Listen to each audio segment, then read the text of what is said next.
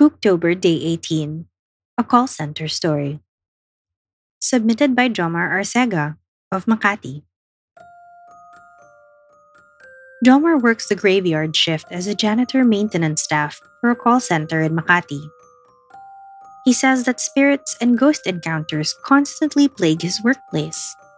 Spooky occurrences such as flickering lights, self opening doors, sounds of walking in the corridors, and of course, the classic Junjun ghost are rampant in their building.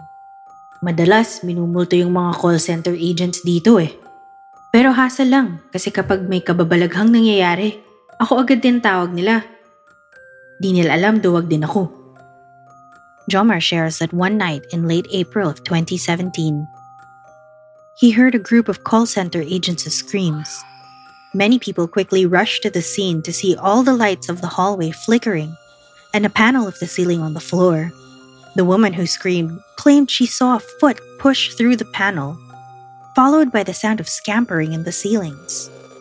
A senior member told them that it was probably a rat and that they should get back to work. On the other hand, Jomar was shaking at the thought that he needed to be the one to fix the ceiling and the lights as well. As everyone went back to work, the lights luckily stopped flickering Jomar started sweeping up the debris and the dust that had fallen from the incident. Afterwards, he grabbed a ladder along with the ceiling panel and started to climb up to reinstall it.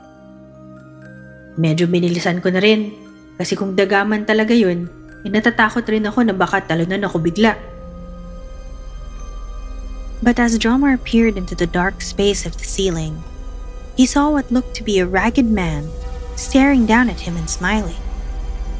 Its eyes were dark, and its face was all dried out and covered in dust. Napasigaw ako! Sabay lundag pababa ng hagdan tas takbo!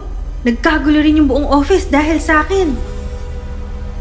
Jomar said that everyone in the area was evacuated as security was called. They inspected the ceiling but found no rats and no signs of the man that Jomar described. They did, however, find some food wrappers and old Tupperwares that employees were able to identify from lunches that they had lost months ago.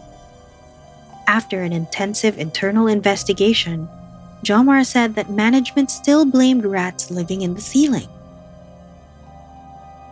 Jomar says that thankfully nothing like that has ever happened since, but sometimes he still hears heavy movement in the panels above him.